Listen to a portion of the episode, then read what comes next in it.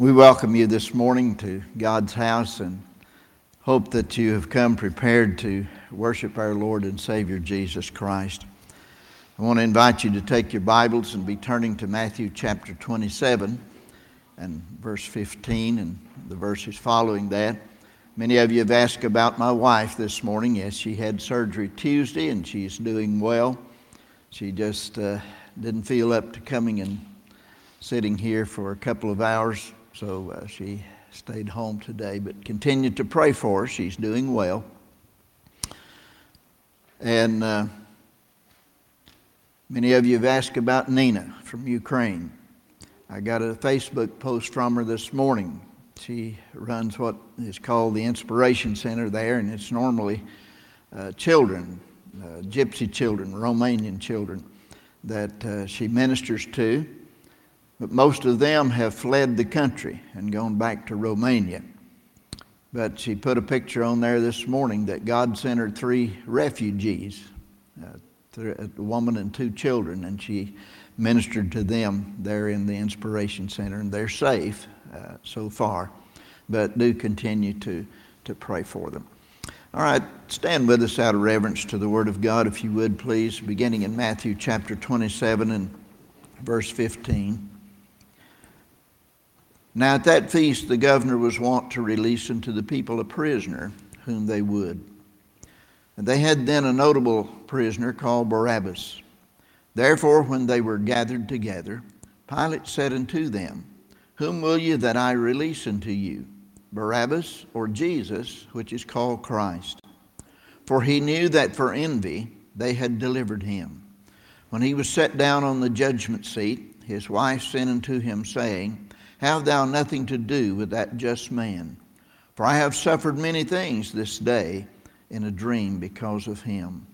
And the chief priests and elders persuaded the multitude that they should ask Barabbas to destroy Jesus. The governor answered and said unto them, Whether of the twain will ye that I release unto you? They said, Barabbas. Pilate said unto them, What shall I do then with Jesus, which is called Christ? They all say unto him, Let him be crucified. And the governor said, Why? What evil has he done? But they cried out the more, saying, Let him be crucified. When Pilate saw that he could prevail nothing, but that rather a tumult was made, he took water and washed his hands before the multitude, saying, I am innocent of the blood of this just person. See you to it. Then answered all the people and said, His blood be on us and on our children. Would you pray with me? Father, as we stand in your presence this morning, we come to give you praise, to give you glory, give you honor and adoration that you are God, and besides you there is none else. We thank you for what you did, that you gave your only begotten Son, that we might be saved. Father, I pray today that the Holy Spirit of God will open the Scripture to us today. I pray that you would illuminate my mind, that you would anoint my lips, that you would speak through me the words that you would have to be spoken today. And may God be glorified and magnified in it all. Father, we pray if there's one among us today who does not know you as their personal Lord and Savior, that this might be that wonderful time that you will speak to their heart and draw them to know Jesus today. There may be others here today who know you but have gone far away from you. May this be that time that they return to you. Father, we just ask your will be done in each life. Minister to every person who is here today in the way that you know how. In Jesus' name we pray. Amen. Thank you and be seated, please. 13 months ago, I came here as your interim pastor. And God placed upon my heart a message out of Matthew chapter 16 where Jesus said, Upon this rock I will build my church, and the gates of hell shall not prevail against it. I thought it was only preaching one message, but it turned into a series of messages that we've come today to the price that is paid for the church what Jesus was willing to do to build his church. Jesus stands before Barabbas today, or before uh, Pilate today. We, we've studied last week about he was before Herod. He's been brought back to Pilate. And the Bible tells us some things about this that, that I hope that we can be able to get into today and, and see what was really taking place here.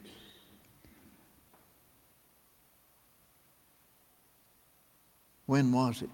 Well, it says now at that feast. What feast? The feast of the Passover, the most important feast of all the Jewish people. Millions of people had gathered in Jerusalem to celebrate the feast of the Passover. This was something that was established way back in the Old Testament. We've been studying about it over in, in the book of Exodus on Wednesday nights. It was at that feast. Now, at that feast, the governor, who is Pilate, was wont to release unto the people a prisoner whom they would. There was a custom at that time of year that out of compassion and out of concern for some prisoners, that one of them would be released.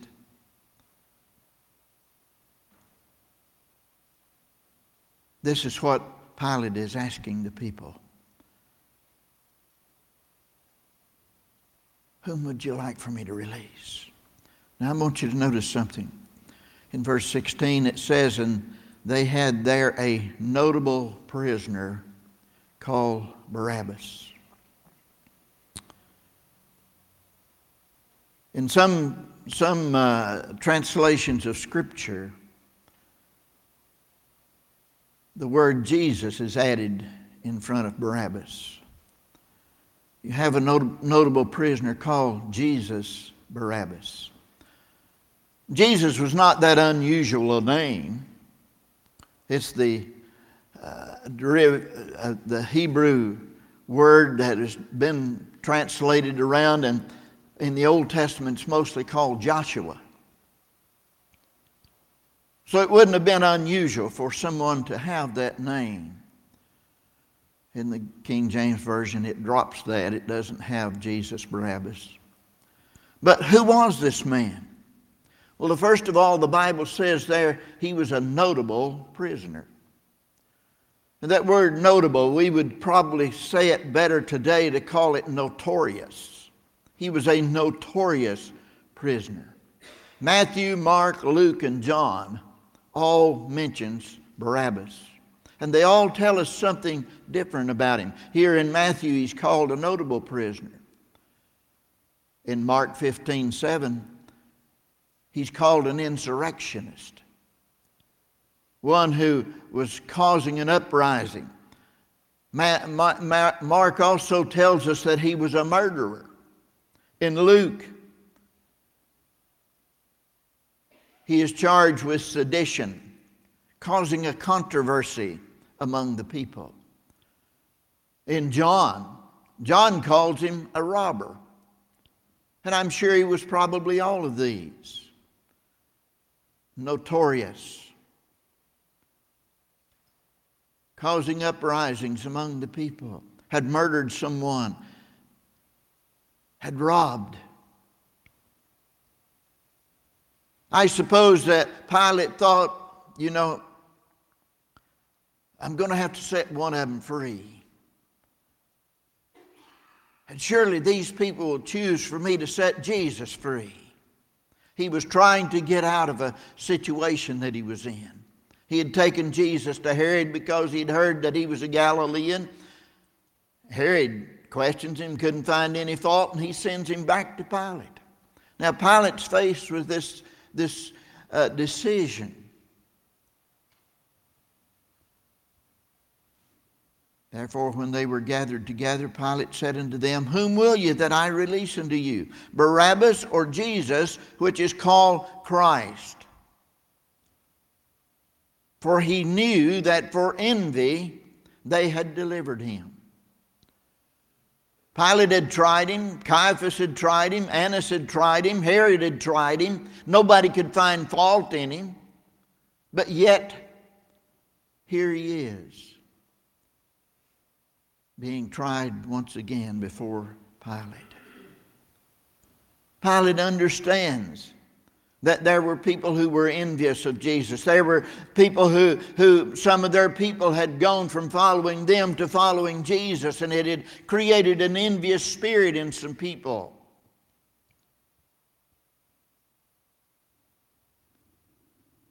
I want you to notice something in verse 18, verse 19. Pilate goes out and sits down on the judgment seat. And his wife comes to him. And his wife says, Have thou nothing to do with that just man? For I have suffered many things this day in a dream because of him. Pilate, I don't want you to have anything to do with that just man. He's just. No one has found fault in him. Be careful what you do. Now, men, I, I heard one of our men talk in Sunday school today about his wife. When she spoke, he knew what to do. And I guess if we, had, we men would be honest, we could say most of us that that's, that's the way it is at our house too. When your wife speaks, you know what to do. Do what she says. Well, this his wife comes with a good piece of advice for him. This is a just man. Don't have anything to do with condemning him.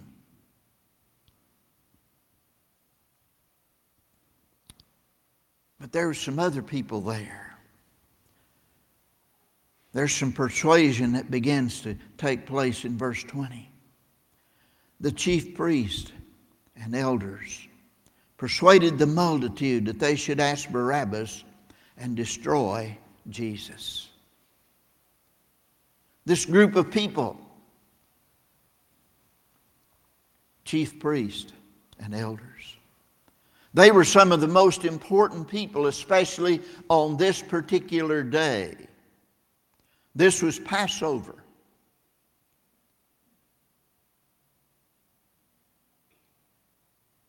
The chief priest, who was Caiaphas, he was probably in the Holy of Holies at this particular time.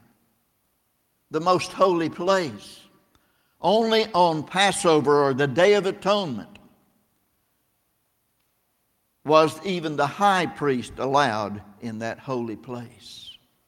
And he must go in with blood and sacrifice to a holy God.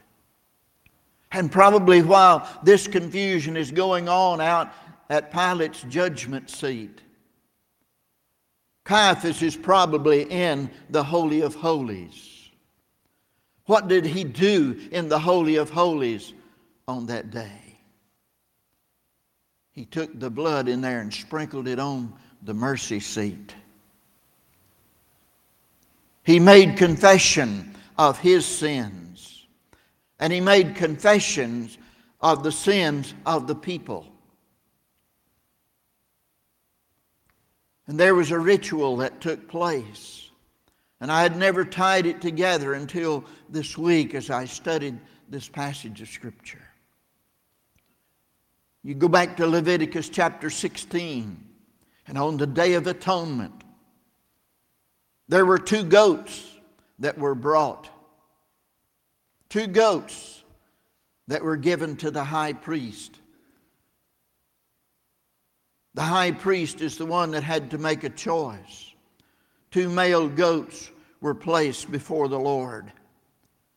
And the high priest cast lots to see which one of them was chosen to live and which one was chosen to die. The high priest had on his breastplate a little pouch that contained the Urim and the Thummim. Nobody really understands all of that, but these, these things, whatever it was, the Urim and the Thummim that was in that pouch, The high priest used this to determine what was God's will. And I can imagine him as those two goats are there. And he takes out the Urim and the Thummim. I, I, I, guess the best thing I could do to illustrate that was we take a coin sometimes and we flip it and see if it lands on heads or tails. He somehow chose which one of those goats would be set free and which one would be sacrificed that day. And he's in there while this is going on. This is early morning.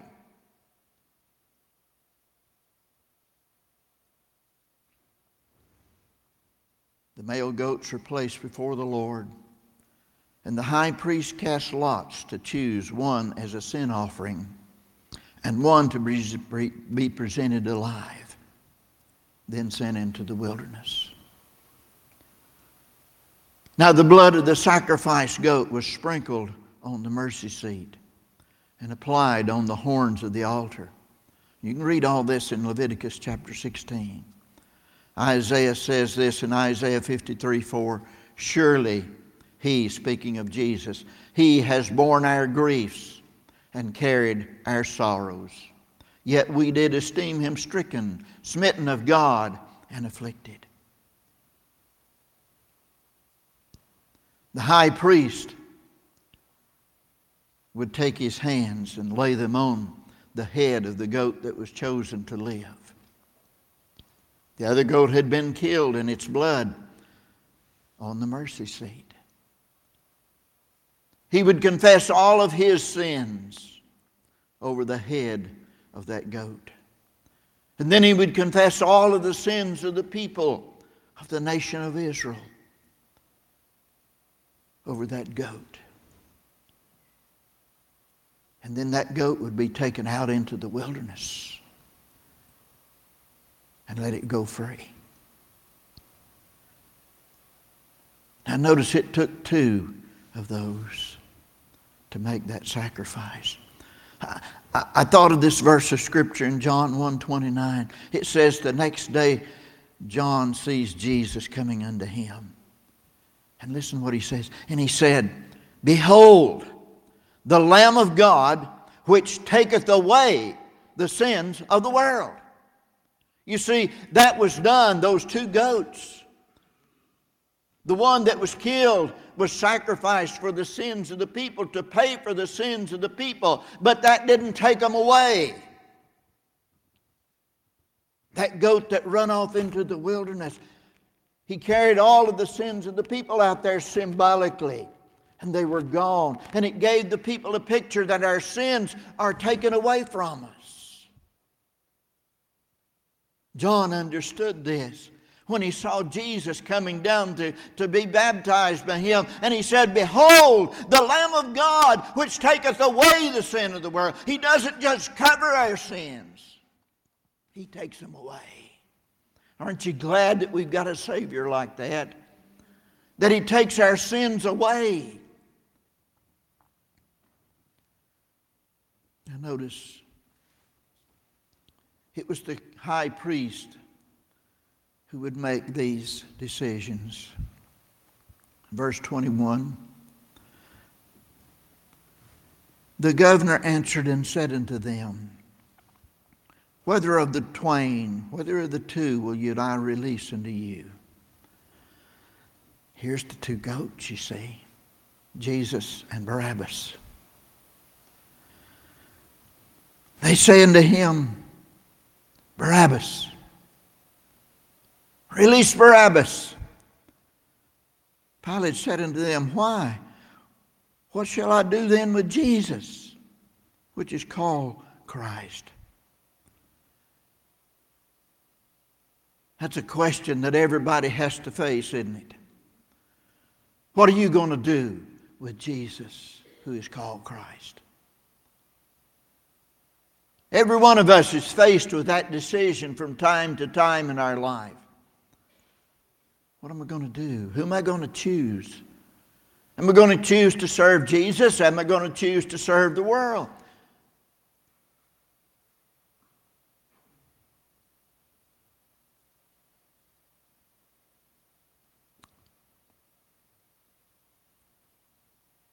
Pilate said to them, What shall I do then with Jesus? What have you done with him? Have you accepted him as your Lord and Savior? If you haven't, that's what he's aiming for. That's why he died, so you could have a Savior. But notice their choice. Pilate asked this of the chief priests. They, speaking of the chief priests, and there was 24 of them, they all say unto him, Let him be crucified. Now that is very unusual. Crucifixion was a Roman punishment. It was applied to the worst of the criminals. It was the most hideous and torturous death that anybody could die. The Jewish way of putting a person to death was to stone them. And you would have think that they would have said, let him be stoned. But they didn't say that. Let him be crucified.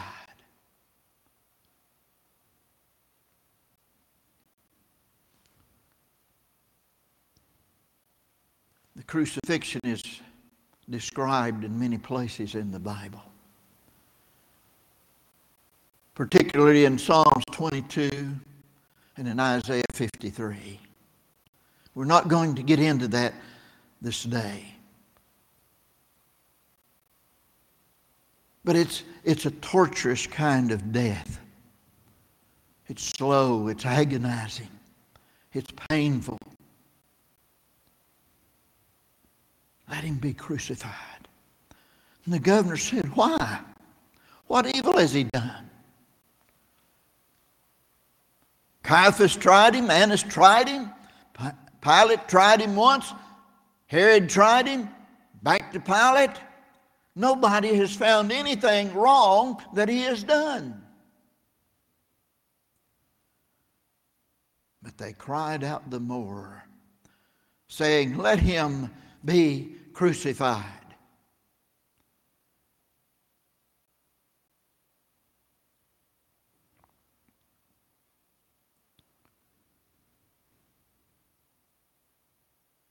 When Pilate saw that he could prevail nothing, but that rather a tumult was made. Notice what Pilate does. He took water and washed his hands before the multitude, saying, I am innocent of the blood of this just person. See you to it. Pilate does something that is very symbolic. As he stands there before his judgment throne,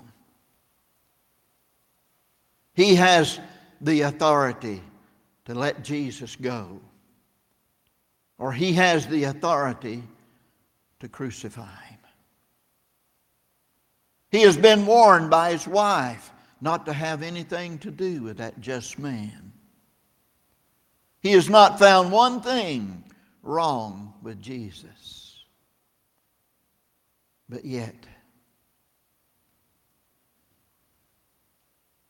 he's giving in to the crowd.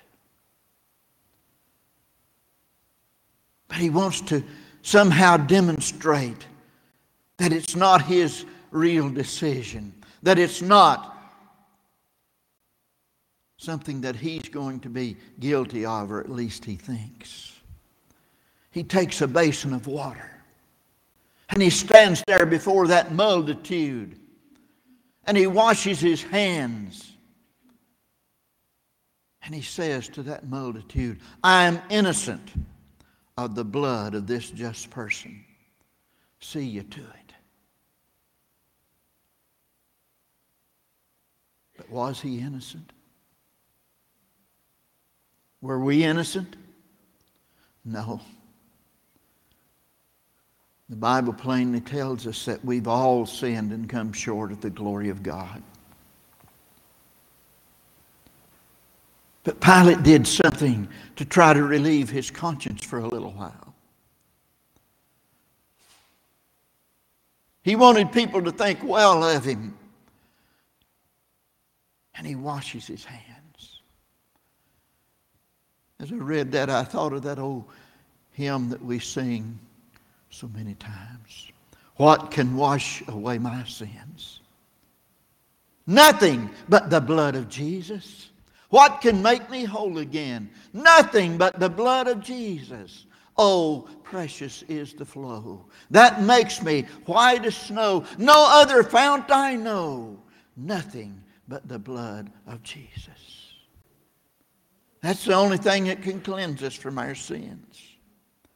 That's why the chief priest had put the blood on the mercy seat and on the horns of the altar, signifying that the sins of the people had been forgiven, but they had to come every year and do that over and over and over again. But thank God, what Jesus was doing is forever.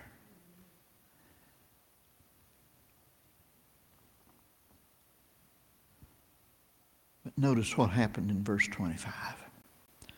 Then answered all the people and said, Oh, what a judgment they placed upon themselves. His blood be on us. And it doesn't stop there.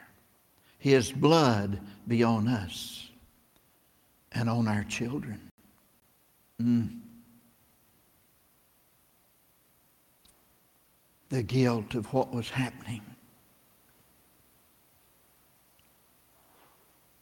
The death of God's Son. They said, His blood be on us and on our children.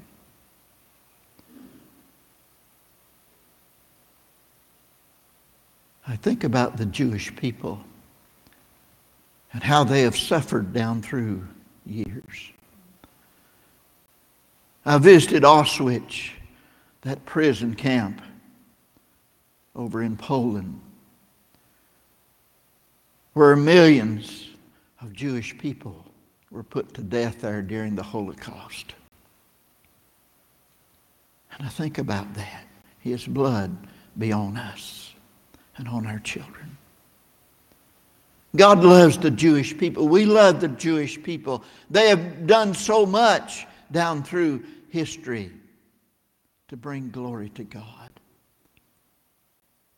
But here they pronounced a sentence upon themselves His blood be upon us and on our children.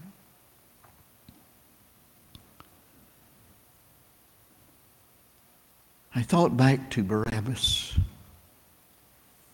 He was set free that day.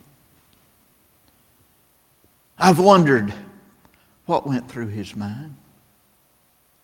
I've wondered, did his life change?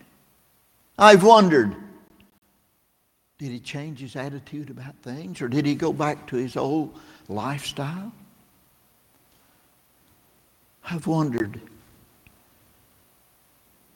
did he go out and watch Jesus hang on the cross? There was a multitude of people there. He'd been set free. He could have been there. I've wondered did he ever say, Thank you, Jesus, for letting me go free and you taking my punishment? I've wondered did he ever bow and worship Jesus, the one who died in his place? I've wondered did he ever tell anyone about Jesus dying for him.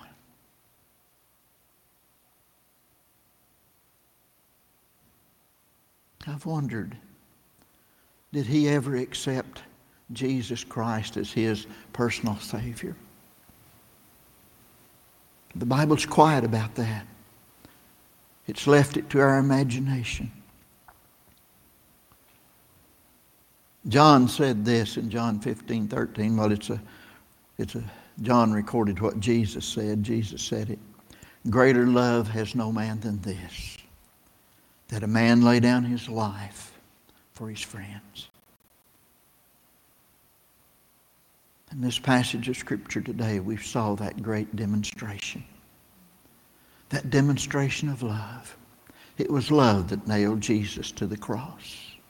His love for you, His love for me, His love for God. Is He your Lord and Savior? If He's not, He wants to be. And you say, well, yes, I, I, I've trusted Him as my Lord and Savior. Have you ever thanked Him for paying your sin debt? Do you regularly worship Him? Do you tell other people about Him? Grandest thing that ever happened in my life was when Jesus came in.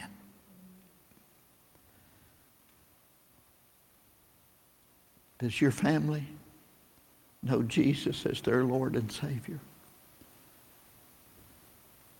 This time of invitation today is a time for anyone and everyone whom God speaks to today to respond to Him in whatever manner He speaks. There may be people here today that you say, Yes, I, have been saved by God's grace, but I've never followed Jesus in baptism. I've never told other people that. I've never made a public profession of it. Why don't you come today and tell not only Jesus, but tell other people what the Lord's done for you? Maybe some that you, you just realize you're lost. You've never had Jesus in your life. Come today. We'd love to, to, to help you pray and trust Jesus as your Lord and Savior. Maybe others say, your church membership is somewhere else, but God says this is where He wants you to be. Well, just come on today. Just come on. Maybe you just need to come and kneel here and thank the Lord for what He's done for us. But as we stand and bow our heads in a moment of prayer, Father, we just want to praise you. We just want to thank you, Lord. No greater love has ever been shown than what you did on an old rugged cross. You even cried out and said, My God, my God, why have you forsaken me? Lord, thank you. Thank you for taking my punishment. Thank you for taking my sins. Thank you for cleansing me of my sins. Thank you for saving me, Lord. Father, so many times we fail you. We come short. And we ask your forgiveness, O oh Lord.